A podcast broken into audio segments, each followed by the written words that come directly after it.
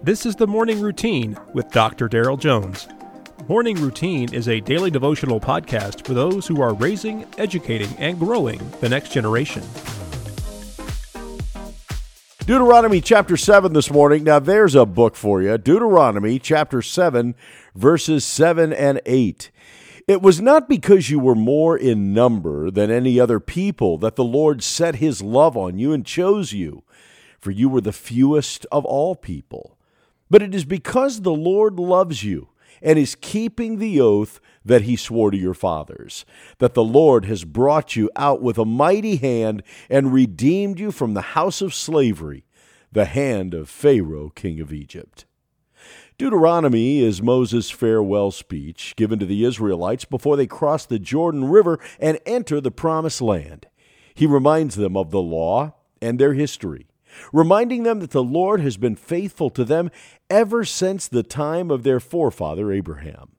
In today's passage, Moses lets the people of God know why they are his specially chosen people.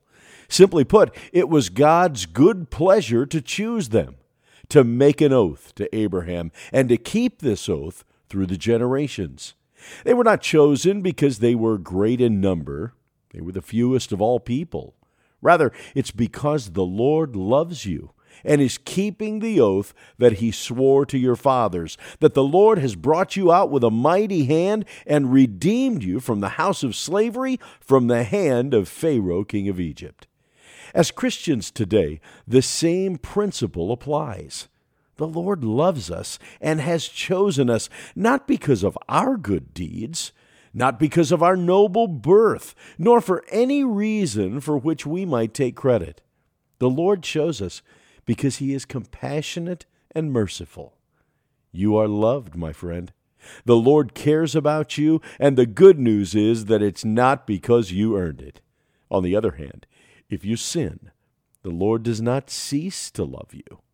Rest easy, knowing that you work from a position of grace, not for it. Walk in that freedom and strive to show that God like grace and mercy to others that you encounter, instruct, and work with today.